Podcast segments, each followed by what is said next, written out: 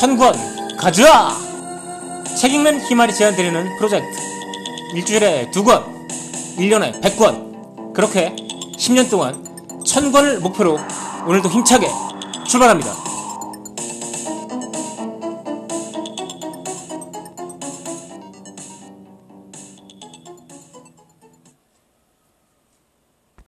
안녕하세요. 책 읽는 희말입니다. 천권 가져와. 오늘은 이대열의 지능의 탄생이라는 책을 소개해 드리도록 하겠습니다. 컴퓨터 과학자이자 미래학자인 레이 커즈와일은 인간의 지능이 인공지능과 결합하는 특이점이 올 것이며 이때 인간은 지금과는 다른 존재로 진화할 것이라고 합니다. 현재 70세인 커즈와일은 특이점의 도래 시점을 2047년이라고 딱 못 박아서 이야기하고 있는데요. 그때까지 어떻게든 살아남아서 새로운 인간으로 진화하기 위해서 오늘도 열심히 운동하면서 하루에 영양제를 한 통씩 먹으면서 건강 관리에 힘쓰고 있다고 하죠. 반면 제리 카플라는 인공지능의 미래에서 특이점 도래를 단칼에 부인했습니다. 특이점에 대해서 감론을박이 이루어지고 있는 현실은 이 문제가 우리 존재에 대해서 가지는 시사점이 얼마나 큰가를 보여준다고 할 수 있겠습니다. 또한 논쟁이 벌어지고 있다는 사실 자체는 특이점이 현실화될 가능성이 무시할 만한 수준은 아니라는 방증이라고 볼 수 있겠죠.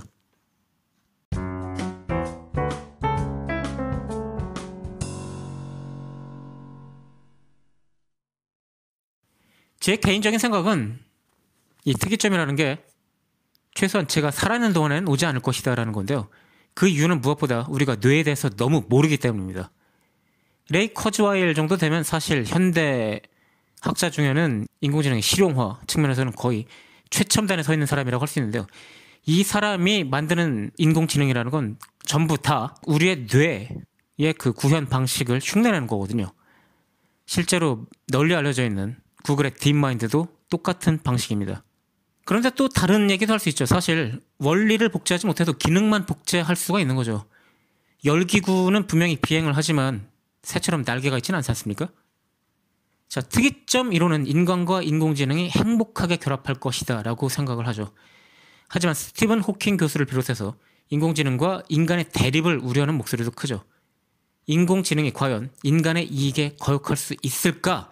라는 질문에 대해서 생각해 보면서 이 책을 살펴보도록 하겠습니다.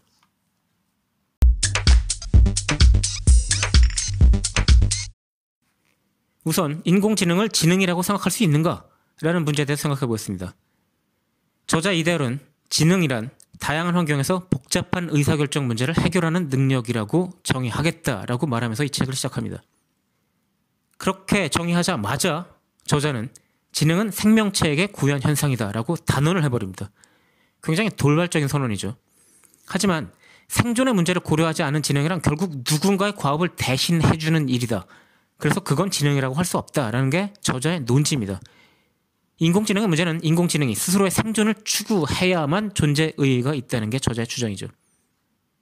현재 존재하는 인간이 만든 물건 가운데에는 컴퓨터와 인간의 뇌와 가장 유사한 물건이라고 할 수 있겠죠. 트랜지스터 한 개가 뇌 속에 시냅스 한 개에 대응된다고 생각한다면 인간의 뇌는 아이폰 7의 APU 3만 개의 용량을 가지고 있습니다. 18개월마다 반도체 집적도가 두 배로 증가, 증가한다는 무의 법칙이 미래에도 성립한다고 가정한다면 대략 23년 뒤에는 휴대폰의 APU가 인간의 뇌와 맞먹는다고 할 수 있죠. 아 물론 상당히 많은 분들이 알고 있겠지만 이제는 지금 반도체 집적도가 전자에 영향을 받는 수준까지 이르렀기 때문에 더 이상은 무의 법칙이 성립하지 않는다는 의견이 대세입니다. 하지만 저자는 인공지능이 인간 지능을 뛰어넘거나 대체할 가능성은 없다라고 단정합니다. 무의 법칙이 설마 설, 설마 미래에도 성립하고 그래서 결국은 언젠가 아주 작은 휴대폰조차 인간의 뇌와 비슷한 용량을 가진다 하더라도 인공지능은 인간 지능을 뛰어넘지도 못할 것이고 대체하지도 못한다는 게 저자의 주장이죠. 그 이유를 세 가지를 대고 있는데요. 첫째, 인공지능의 능력은 제한적이고 둘째, 인공지능의 문제풀이는 자신을 위한 것이 아니며 셋째, 우리는 뇌를 아직 이해하지 못하고 있기 때문이라고 얘기합니다. 아까 서두에서 말씀드렸듯이 저는 세 번째 이유 때문에 인공지능에 대해서 회의적인데요. 첫 번째, 인공지능의 능력이 제한적이다. 이런 말을 하는, 하는 사람은 아직 많죠. 하지만 이건 언젠가 해결될 문제고요. 이 책에 뛰어난 점은 바로 두 번째 문제. 즉 인공지능의 문제풀이는 자기 자신의 이익을 위한 것이 아니다라는 점을 지적한다는 점. 이게 바로 이 책의 뛰어난 점이라고 저는 생각합니다. 생존을 고려하는 인공지능이 없다고는 말할 수 없습니다. 화성 탐사 로봇은 미지의 환경에서 살아남는 것을 최우선으로 고려해서 설계했죠. 1997년 화성에 착륙했던 소저너는 겨우 80여일 동안 지구로 데이터를 송신하다가 연락이 끊겼지만 2004년에 착륙했던 스피리토는 90여일 생존할 것을 예상으로 해서 보냈는데 무려 6년 동안이나 작동을 했습니다. 스피리토와 함께 2004년에 화성에 착륙한 어퍼튜니티호는 아직도 지구로 데이터를 전송해 오고 있습니다. 자, 그렇다고 해서 이들 화성 탐사 로봇의 인공지능을 참된 지능이라고 부를 수 있을까요? 저자는 이들이 인간의 대리인에 불과하다는 이유로 이들 역시 참된 지능이 아니라고 말합니다. 남의 일을 대신하는 게 아니라 자신의 효용을 증대시키는 결정을 내릴 수 있어야 참된 지능이라는 거죠.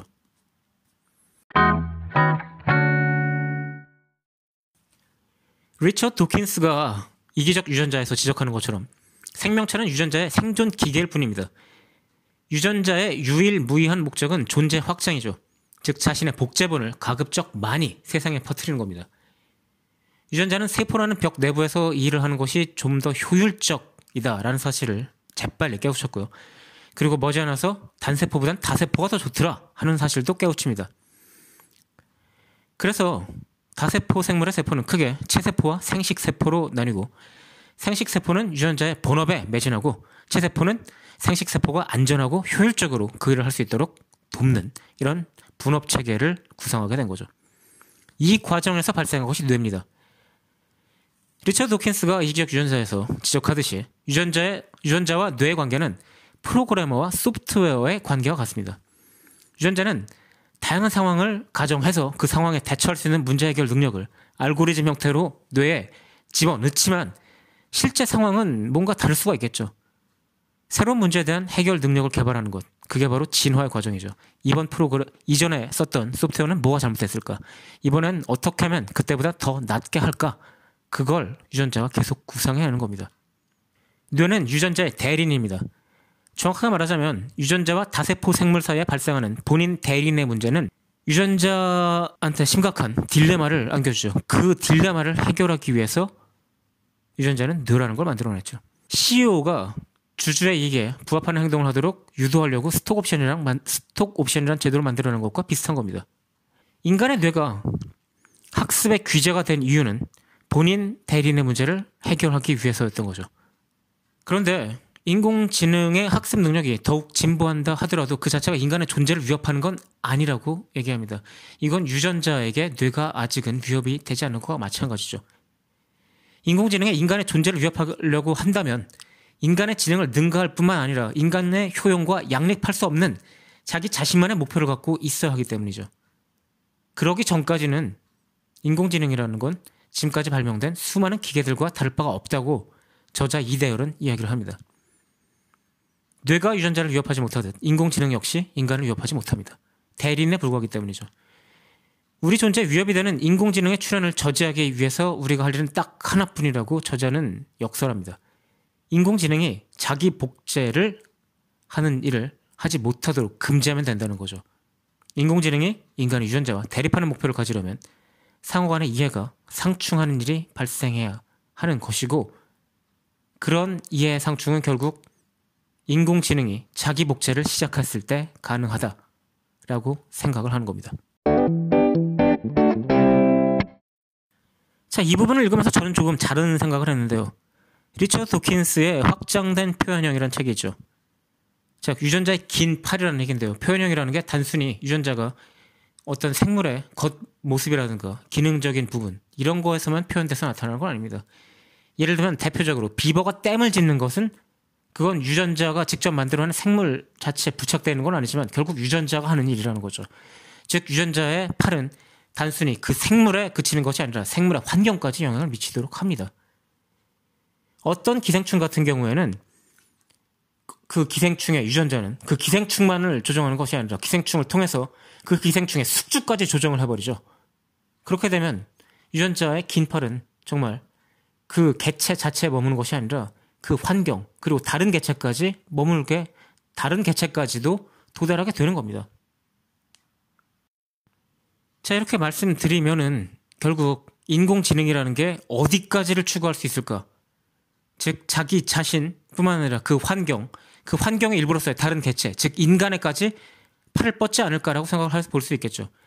자 그럼 여기서 두 번째 포인트 이대열이 말하고 있는 자기 복제를 하지 않는다면 유전자가 인간의 이익에 반한 일을 할 일은 없을 것이다라는 명제를 생각해 보죠. 유전자가 자기 복제를 하는 이유는 그것이 영생보다 더 안정적인 자기 보존 방식이기 때문이죠. 영생, 영원히 사는 것을 추구하면 유전자가 살아남을 수 있겠지만 그보다는 복제가 훨씬 더 쉽고 효율적인 방법이기 때문에 그쪽을 선택하는 겁니다. 그런데 그건 생물체이기 때문에 가, 그런 문제가 발생한다고 볼 수도 있지 않을까요? 기계라면 영원히 사는 것을 추구하기 하는 그 와중에서 잃는 것이 있겠지만 기계라면 그렇지 않을지도 모릅니다. 기계는 자기 복제가 아니라 자기 스스로가 영원히 사는 방식을 선택해서 자신의 목적, 즉 자신의 이익을 추구할 수 있다고 저는 생각합니다. 그렇게 되면 자기 복제를 하지 않더라도 인공지능은 자신의 목적을 위해서 자신 주변의 환경, 나아가 다른 개체, 즉 인간의 이익에 반하는 행동을 할 수 있다고 저는 생각합니다.